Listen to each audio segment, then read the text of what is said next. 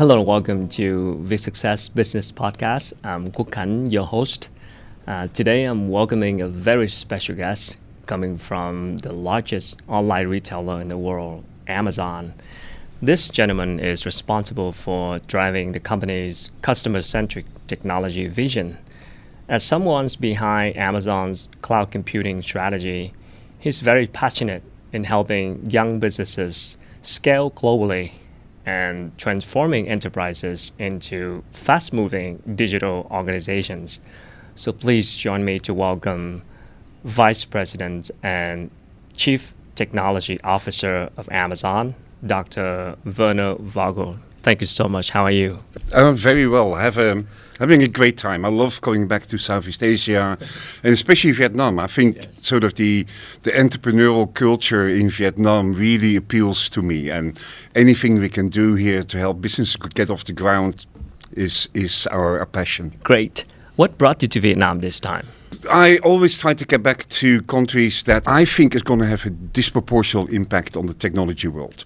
And I think Vietnam, with its its very young demographic, its excellent educational system, um, with many engineer with many engineers coming out of schools, I think will have a great future in terms of providing the rest of the world right. with technology services. Right. I mean, if you've been in Vietnam for the last couple of weeks, yep. I'm sure you understand about what we've been you know talking about right now is the word of digital transformation. Yep.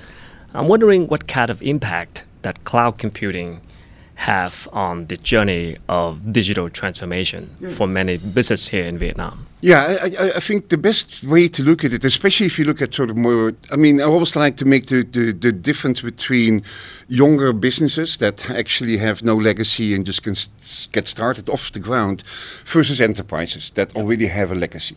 Um, if we look at enterprises first, there's a, a, great paper by Nick Carr many years ago in Harvard Business Review that says IT doesn't matter. He didn't mean that IT didn't matter, but if everybody has to do the same IT, it's not a competitive differentiator. Right. So investing in that is actually wasted money from a business perspective. So really thinking about what are the kind of heavy lifting in IT that every company has to do is sort of the kind of task that Amazon's cloud computing division AWS has taken on, mm. where we started off with doing what I would call infrastructure as a service, compute, storage, databases, security, networking. But slowly and surely did go out to well over 200 different services because it turns out that enterprises have many of these requests, whether it's around IoT, whether it's around machine learning, whether it's around analytics, whether it's about mobile development, robotics. All of these areas have what we call heavy lifting, things that you need to do that doesn't, doesn't differentiate you. And, and so that's really the focus of Amazon's cloud computing division. And enterprises have really, really gravitated towards that because they really want to focus on being unique and building unique capabilities for their customers versus doing the same thing as everybody else has to do. Now, if I think about the startup segment, that's very different. Again, there was a Harvard Business Review paper that, that credited AWS, Amazon's cloud computing division, with a quadrupling of the number of startups that have been born. Because in the past, you would need millions of dollars to get started as a young business. These days, was it $10,000, $50,000 is enough because you can get capabilities from AWS at a much lower cost than that you would be able to get that in the past. If you think about in the past, the way that you would acquire IT would be to write a really big check up front before you could get access to server capabilities or databases. And these days, you only pay for what you've used. So if you're not very popular, you probably don't have a big bill. Yeah, and the same goes for, for many of the inter enterprises. They have really wanted to move away from this almost sort of um, where the vendor was in control instead of the customer, where you actually had to write big checks. And so you rather become, if you want to go through digital transformation, you want to become, as an enterprise, as fast as that the young business is moving. And for that, you need to be able to be experimental. You need to be able to bring new products out in the market really quickly and then figure out whether that actually works or not. Now, in the past, you know, you would have to put up significant capital for that. These days, It's just a fraction of that cost. And at the same time, you get capabilities that you would never have been able to get before. Yeah. So with uh, AWS, you can speed up that process. Absolutely. And think about. And with less investment cost. Oh, totally. And also, you have an opportunity to become more experimental. I think if you think about enterprises that want to move fast, that, for example, in financial services, that want to compete against younger banks and younger financial services, you need to be able to bring products out to your customers really quickly. Right. And so that requires you to be able to no longer be sort of stuck in the old model and old mindset of having to acquire IT capabilities first before you can do this. Mm. You can be experimental and get really quick. And if your customers like it, you can double down on it. Right. If you look at those uh, clients that Amazon have mm-hmm. here in Vietnam, um, Amazon Web Services have here in Vietnam, what is the the general overview picture of the status of the cloud migration right now? I mean, I, where are we at right now? Well, I, I think in general, Vietnamese enterprises are really looking towards digital transformation. Yeah.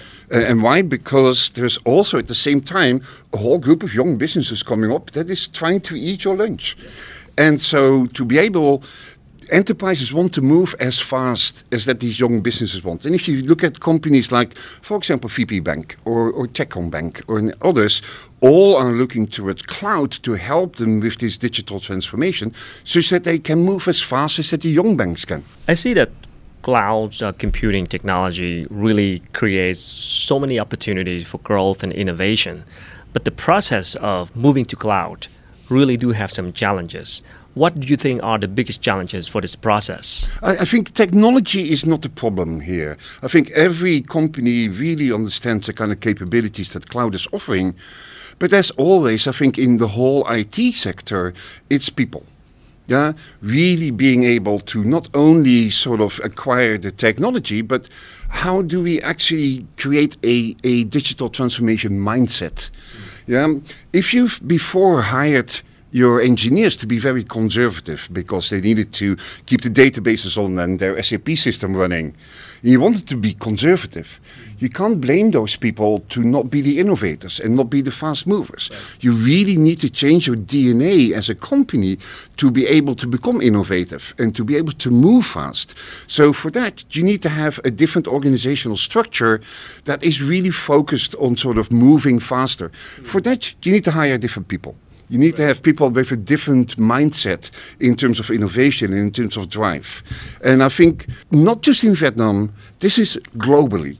Yeah, I, I, just came back from Germany, for example, where there are 80,000 open IT positions. And, and there, the largest uh, companies like the BMWs yeah. and the Porsches and the Volkswagens of this world all are looking for hiring more engineers that can be innovative. As such, the same challenges here in Vietnam. And I, I, think what you see here is just a global perspective. We really need more engineers. We really need these engineers to be truly focused on innovation. And then the success will follow. What kind of lesson that we can learn from the US markets in terms of changing mindset, creating a digital transformation mindset? Yeah, I, I think one of the biggest differences between, let's say, the US market and the other global markets is that the US is willing to invest more in digital technology. Right. And actually significantly more, even if you compare it to Western Europe, which we consider to be sort of on par with the US. In the US, there is about five times as much investment in technology and in fast moving te- technology than there is in the rest of the world. So the investment in sort of moving faster is clearly there in the US, where I think the rest globally of the rest of the world is sort of lagging behind there. It's more conservative. But I think most companies start to understand that they're not only competing here in Vietnam or here in Southeast Asia, yeah. companies are competing globally. And to be able to be compete globally, you need to be active globally and invest like the other companies do as well. Sure.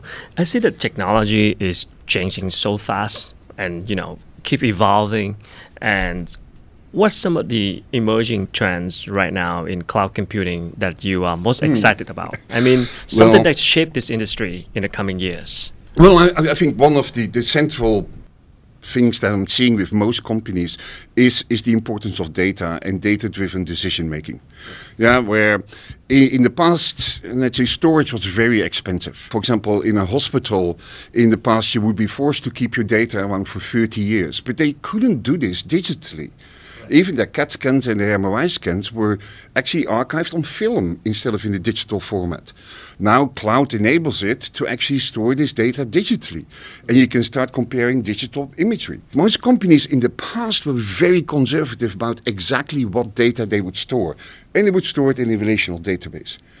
These days, with storage being so cheap in the cloud, companies basically keep all their data around that they have and also start to figure out that there may be pots of gold in this data that they haven't seen before. And in the past, you would do that by having some sort of relational query of your database. But these days, with these large amounts of data that companies can have around, is making use of analytics techniques like machine learning and AI to actually look for pots of gold in the data that they have. Yeah. Yeah. For example, take even take a company like Amazon. You know, we've been making use of these techniques for a long time. We basically sit on billions of orders from the past. We know exactly which ones were fraudulent and which ones were not. So you can make models out of that, that if a new order comes in, you can give it a score. What's the likelihood that this is a fraudulent order? And then have a human investigate it. It's still humans that make decisions. Mm-hmm. Technology only helps you make predictions in that sense. So I think a lot of the technologies that we see that companies are looking for are all around helping them make data-driven decision making yeah, really looking for what kind of decisions can I make based on data from the past. And so I think that's that's really where most companies are moving towards, helping them either innovate, go in new directions, or become more efficient, or start looking at are there new businesses that we could go in based on the knowledge that we have from the past. Right. I see you mentioned AI and machine learning, and people nowadays, uh, you know, crazy about ChatGPT and those kind of stuff. What is your thought on that? I mean, how do you inco- incorporate those strategy and technology into cloud offering? Yeah. Oh, uh, first of all, I, I, think we need to make a sort of um, uh, separation between what I would call task-based models and the new large language models. If you look at the task-based models from the past, um, which we were really good at, uh, facial recognition, object detection in video, uh, natural language processing, uh, document scanning, and understanding what's in those documents and things like that. Those tasks we are really, really good at already. They are something is called supervised learning. Basically, someone had to tag the objects before before you could learn. There is a new technology around the corners based on what's called the transformer model, which allows you to do unsupervised learning. That means you no longer have to tag the data, but you can just basically learn on all the data that there is in the world. And so that is actually really in its infancy. The challenge with that is learning on all the data in the world is that it takes a long time to train, basically months. Yeah. And it takes millions and millions of dollars to do this, and also, very importantly, takes an enormous amount of energy. Yeah, so it's not the most sustainable approach in the world. Um, so we see that a number of companies are building these very large language models and are there now experimenting with. Um, ChatGPT, of course, is being a great example because it became a, a consumer-facing technology. And as such, suddenly everybody is amazed about what these things can do. But we already knew that for quite a while. All right. The problem is with these technologies, with the newer te- technology, that we really need to start to figure out is that these technologies are not concerned about the truth. They are really concerned about what's the next word that looks really good in this particular context. Yeah, yeah? Uh, and as such, I think the challenge with that we're facing at this particular moment is that these te- technologies look amazing, have enormous potential, but we need to figure out exactly where we can apply these technologies such that these technologies by themselves don't make decisions. They're just prediction engines, just like the other things that we had in the past. Humans still are the ones that make the decisions. So for that, we need to understand which of these are generated by AI and maybe false, because AI doesn't care. It's just a prediction engine. Yeah, and where the humans can understand where this is good for them to understand and help them. Now, there's a number of areas that are already working quite well with these large models. For example, in support of programming languages of developers. Yeah, developers have a lot of mundane tasks that they normally go out on some website and mm-hmm. search for something and then do copy and paste and then put it in their code. And we now have these tools and technologies like, for example, CodeWhisperer that allows, that helps, that assists developers with their mundane tasks, but they still are responsible for what they've been writing. Yes, it's very exciting. I think lots of companies are trying to figure out exactly what, what the use is for their particular business. And a number of these are, are already quite, let's say, targeted. Bloomberg, for example, has developed their own model yeah. based on all the financial data that they have. And as such, that's a very narrow model where they can support other financial companies with decision making. Mm-hmm but it's still the companies that make the decisions, it's the humans that make the decisions. This is only sort of a supporting technology in that. It's going to take time. I mean, I do see some people concerning about the ethical use of those technology you know, try to prevent um, potential biases in Abs- algorithm. Absolutely. What, what is your take on that? Absolutely, and uh, as always, you know, garbage in means yeah. garbage out. Right. Yeah, and and for example, there's there's an area there where where we have uh, we I mean where technologists have tried to apply AI to is, for example, in recruiting if you are a company that has lots of people like me, like middle-aged white guys, yeah, and if you put that data into your recruiting model, what you're going to recruit is more middle-aged white guys. And as such, removing the bias from your original data sets also should result in, let's say, a more fair and so what we call there is understandability. Can we understand what these, why these models make these decisions for you, or decisions, or why they give you these predictions? And much of that is is also societal driven.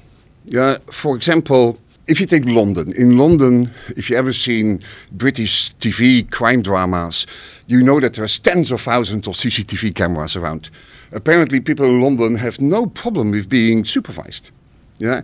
However, if you would do that in Amsterdam or in Berlin, that would be not an option. Yeah. And so it's different societies, different societal rules that decide how this technology can be applied in their society. US people may make different decisions, or US governments may make different decisions versus the Vietnamese or uh, the Indians or maybe in the Middle East. And as such, I think as a society, we go through these changes, these technology changes, where we have to figure out what is the right use of this tech, tech technology. Right. Yeah, in as I said, in London, facial recognition not a problem. Yeah.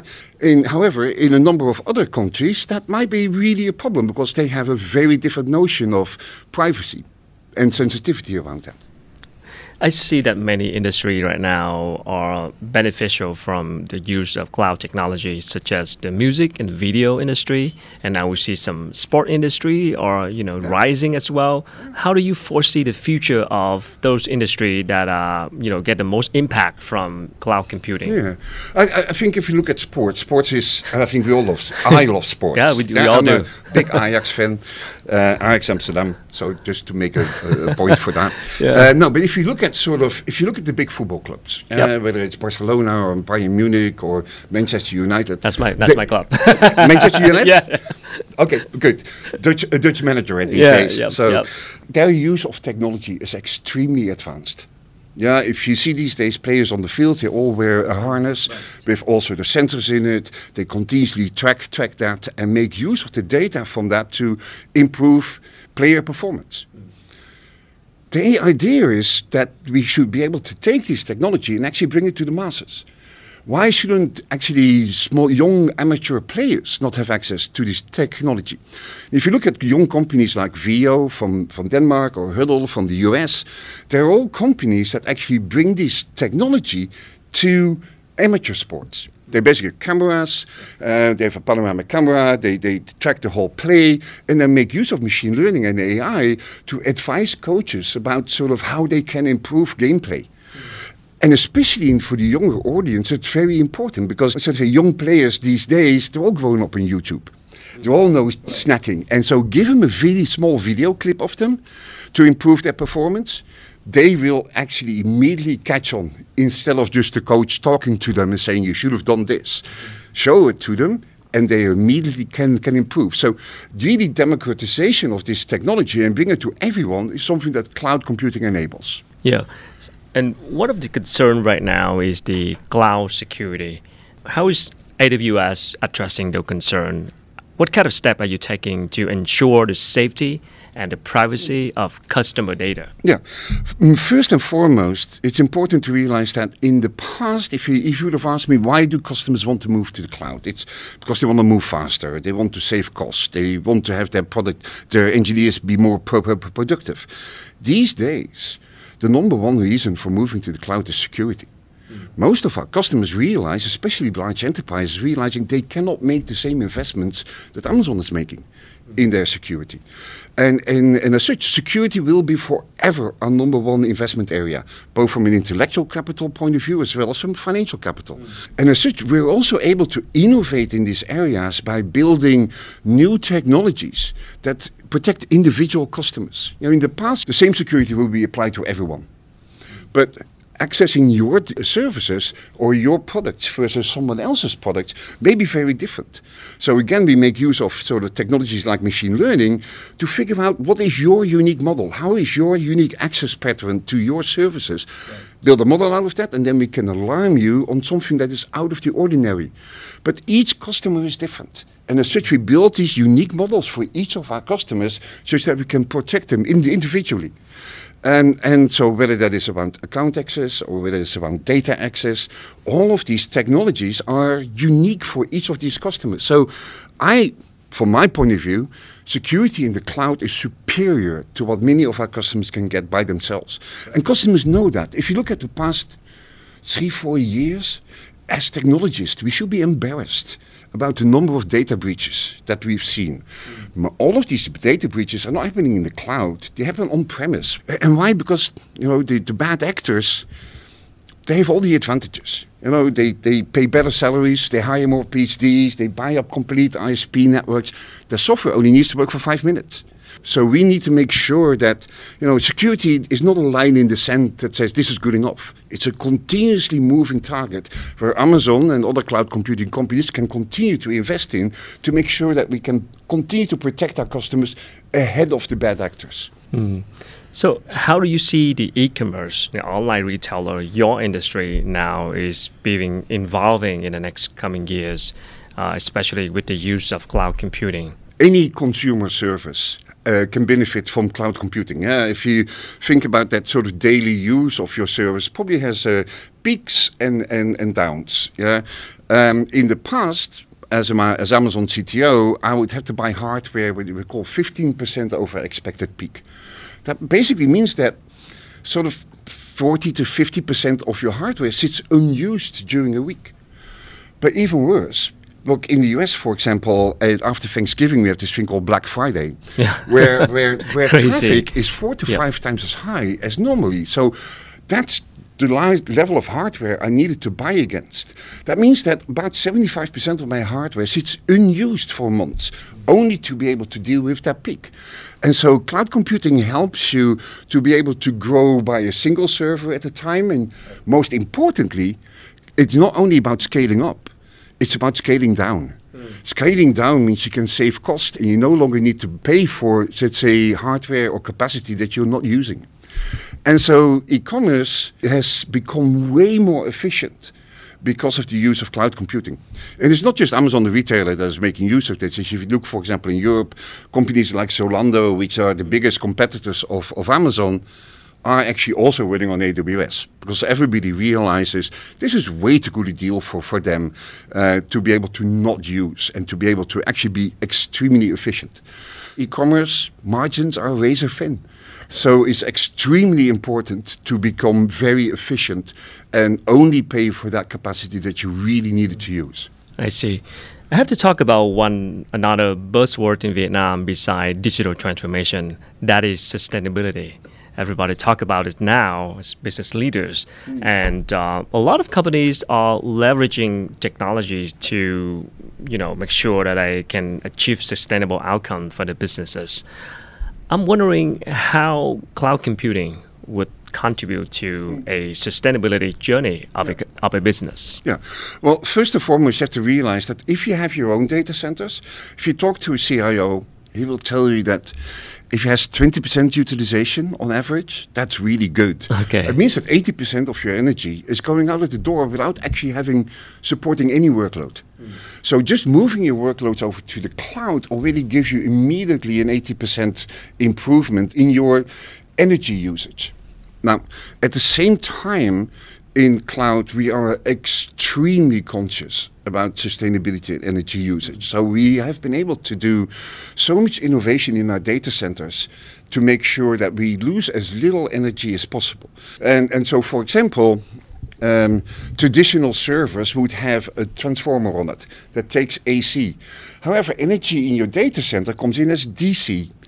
And so having to transform that to AC, because that's that silly transformer that sits on there, if you take all of that out, you do this innovation and around data uh, energy movement within your data centers, you can actually easily reduce your energy usage by 30%. Mm-hmm. Next to that, we've been investing in what we call custom silicon basically building new chips, basically building new CPUs and, and also dedicated chips for, for example, machine learning and that easily are more 30 to 40% more energy efficient. Right. Um, so we have a whole program at, at AWS that we call the well-architected framework, and it has to deal with performance and, and fault tolerance and cost efficiency and things like that, but also with sustainability. What are the right cloud technologies that you should be using if you are concerned about sustainability? AWS has as the goal in 2025 to be 100% on renewables. Really? Yeah. And wow. so we are at 80% now. We're getting close to the 100% mark. We are the largest purchaser of renewable energies in the world. And so our goal is really, and not only by purchasing it, we have about 400 sustainability projects going around the world in building wind farms, in building solar farms, and also investing significantly in the storage of renewable energy. Because after all, you know, there's periods that the sun doesn't shine. Mm. Yeah. So can you make sure that you have that energy actually available in downtime periods? Now, that's that's the things that AWS does, and immediately you see enormous benefits if customers are moving their workloads to the cloud from a sustainability point of view. Uh, and of course, we also give reporting back on that because many of our customers, it's, it's interesting, you mentioned sustainability. On one hand, it's a top down thing. Mm. Your board is probably very interested in a sustainability report. But it's also most of your engineers, younger people, are very conscious about sustainability and really want to reduce the energy usage around the world. But also, it's very interesting to see uh, what many of our customers are doing. For example, there's a there's a very interesting company in, in Bangladesh called SOLshare. And they've taken technology which I've seen also being used in, in other communities where there is local energy storage. So in rural communities, which normally didn't have very reliable energy production, um, they, you put the solar panels on your roof, and then the community stores the energy locally. It doesn't go back into the grid. And so other members in the community that may not have solar power or may need this at, at different moments uh, actually can can draw energy from the local community storage instead of having to go to the big grid. Big grids in these rural communities are often unreliable. That meaning that if you're a kid that needs to go to school and there's no light in the evening, you can't read your books. You can't do your studying. So it's very important that these local communities can support themselves with technology that runs on top of AWS in IoT and, and analytics and data storage and things like that. Well, a lot of work to do. Um, I see Amazon, uh, people see you as the largest online retailer in the world. But Amazon announced itself as a technology company. Uh, what do you mean by technology factor? And looking forward uh, from a technology perspective, yeah. What innovation do we expect to see? Yeah, well, well, first and foremost, you have to realize that Amazon was always a technology company. Yeah. When when Jeff Bezos started Amazon, he didn't want to start a bookshop. He was just fascinated by the internet and the kind of things that you could do on the internet. This is 1994. The word e-commerce doesn't even exist. Yeah. And, and he was looking at the internet and thinking, what can you do there that you cannot do anywhere else? He just picked books. You know, a really good bookshop has 40,000 titles in stock, maybe. Uh, yet there's millions and millions and millions of books out there in all the different languages. And so he, his goal was, oh, you, this thing that you can do on the internet, you can make a bookshop with all the books of the world in it. Well, didn't really meet that goal yet, but we're, we're still working on it. But all of the things that happened at Amazon, and whether it is recommendations or similarities or all these things, were all technology driven. It was a technology company from day one. It just, as us as consumers, we never saw that. I almost didn't join Amazon because when they invited me to come and give a talk there, was I was an academic, I thought, like, that's a bookshop. You know, how hard can it be? A web server and a database. One glimpse in their kitchen, and I saw things at an unbelievable scale that I'd never seen before. And so, continue to work at sort of this particular level meant that Amazon was growing orders of magnitude year after year. And the technology that we developed for Amazon actually eventually, similar technology also ended up in a cloud computing division because we saw that other companies also wanted to reach Amazon scale but weren't able to afford themselves. They had to buy hardware and hire IT people to, main, to maintain the hardware and things like that, which had nothing to do with the products that they were building. Right. And so that actually delivered came to fruition as as our cloud computing division. I think we are looking at sort of. Um, building more human-centric interfaces is what I would call it. I mean, Alexa is one of those examples. Yeah, there's so many people that are not digital natives. Yeah, and that still would like to have access to digital technology, and whether that is your grandmother or whether it's your kids. But also, significant portions around the world are not really that great in reading and writing, but they all know how to talk. Yeah, for example, there's um, International Rice Research Institute that sits just outside Manila has developed this technology for smallholder farmers. They don't have a smartphone or anything like that. They're, they're really small farmers. But however, there's a phone in the village and they can actually phone into the Rice Institute and explain in just proper wording the size of their plot of land. And then it will, the automatic AI voice at the other side will give an answer back saying, now, well, this is the amount of fertilizer you have to buy. That's when you have to apply it. Mm-hmm. Apparently reduces the amount of fertilizer used by 60%. The key part there is have human interfaces to digital technologies.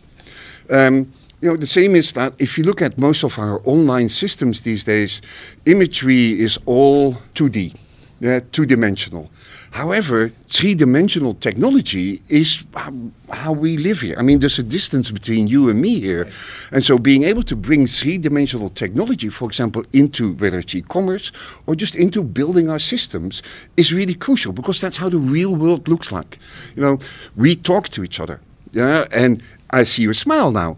So there is an emotion that comes across with that. So building, let's say, visual technologies like companies like Soul Machine does, for example, in having um, being able to give you a 3D representation of humans that actually have emotions when they digitally com- uh, uh, converse with you is really important. So moving towards more human-centric interfaces, I think, is definitely one of the areas that we'll see happening in the coming years. Wonderful. Um, what advices would you give to business leaders that are just starting to explore the possibilities of cloud computing? Mm-hmm. I mean, how can they best prepare for the future of this industry? As always, start small. Don't boil the ocean. Right. Yeah, I know you have a big plan for your company where you want to be, but as I said earlier, it is also a challenge of humans, of having engineers available to, to you. So make sure that you have a, a, small team that focuses on one particular business problem that you always wanted to solve.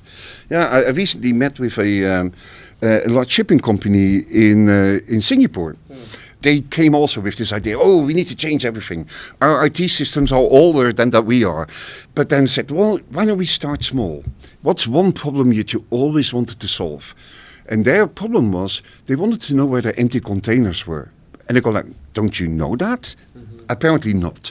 They went through mergers and acquisitions and they had 20 different data silos and things like that. So having a small team using cloud technology, starting to aggregate that data together, they're able to figure out that they were 50% overscaled in terms of their empty containers, mm. immediately serving $300 million a year, which is a story you can tell to your board, who then are willing to start investing in sort of, why don't we start building a bigger team? Yeah, why don't we start building up these learnings over time with this new technology such that we can help other parts of our business, and whether that is data driven decision making or whether it's building new services, to really move fast based on cloud computing. So, from a, um, a CTO perspective, what is the future of cloud computing? You know, we've, we've been building lots of smaller building blocks such that because one of the reasons for that approach was that I didn't want to build something that was based on the technologies from five years ago. I really think that technology development was going to change. Mm-hmm. And so you need to be ready for how to develop in 2025 instead of in 2015. So all these smaller building blocks we've created now. We have well over 200 of those. But there's many customers that actually, yeah, they, they like these building blocks if, if they have a good technology division. But many definitely look at SMBs, for example. They're, they don't have a technology division. They just want a solution. They want a data uh, uh, analytics solution. They want a disaster recovery solution. They see more and more of these solutions being built in the cloud, whether AWS builds them or our partners build them. We have a very rich partner ecosystem also here in Vietnam that helps customers build these, get these solutions in their hands. The, the other side of it, and especially I think this is important, for example, in Southeast Asia, where there are many, many, sm- many more small and medium businesses than probably anywhere else in, in, in, in the world. They don't have IT departments, but if you're a small, um, small and boutique hotel, for for example, maybe in the past you had a PC with some installed software on it, and there's some guy that comes on a Friday afternoon, hopefully to make a backup. You, we see all of those small and medium businesses moving to a software as a service model, meaning that, for example, uh, for these hotels, there's a service called Hotelogix that gives you immediately the capabilities that the biggest hotels have as well, without that you have to install software. And you can access this over the internet and immediately get yourself inserted into the Expedias and the kayaks of this world so that you can compete with the biggest hotels. And whether that is in, in transportation or whether that is in, in, in hospitality or in restaurants, we see that the level of software that these companies can use through software as a service, running in the cloud, of course, yeah, actually allows them to compete with the companies that do have these massive IT departments. Yeah. So, speaking of that, what, what would be your biggest challenge for AWS looking forward? Um, I think helping our customers train. Yeah, on one hand, you know, we're working here, for example, with universities here in Vietnam. We have well over 100 courses in Vietnamese, um, helping engineers get to the level of that, the knowledge that they need to have, such that immediately companies can hire them. These days, if you're a software engineer being trained at the university, you have no worry about job security. Companies are knocking on your door on day one. So for us, it is make sure that these young engineers actually have the appropriate training making sure that they're proficient in the capabilities what cloud can do, so that they can help their their their bosses make the right technology decisions and that's becoming more and more important. There's a Jeff Lawson, the CEO of Twilio, uh, a big technology company in, in, the US, wrote a book. It says "Ask Your Developer." Mm-hmm. It's basically a business book. It, it advises CEOs to start talking to their engineers to really listen to them because they're the ones that understand what modern technology can bring and how they can actually drive this digital transformation. It's not necessarily that you need to get the Accentures and the McKinseys in. You can actually just talk to your engineers because mm-hmm. if they're well trained, they can help you. Yeah.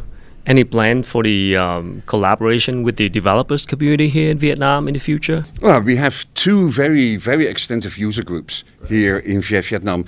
People are so passionate about cloud computing that they build their own support organizations. Nice. Yeah, and we have we have an organization also which we call AWS Heroes. Those are unique individuals in the com community that really spend enormous amount of time and passion to actually drive cloud computing acceptance in the community.